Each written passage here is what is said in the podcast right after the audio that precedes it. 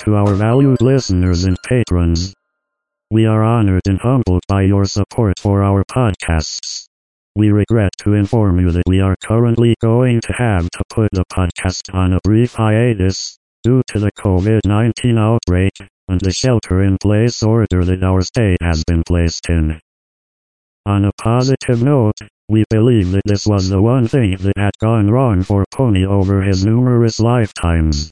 We hope that we do not ruin this change of fate for Pony, and have to reset his life once again. Thank you for listening. Now go wash your hands.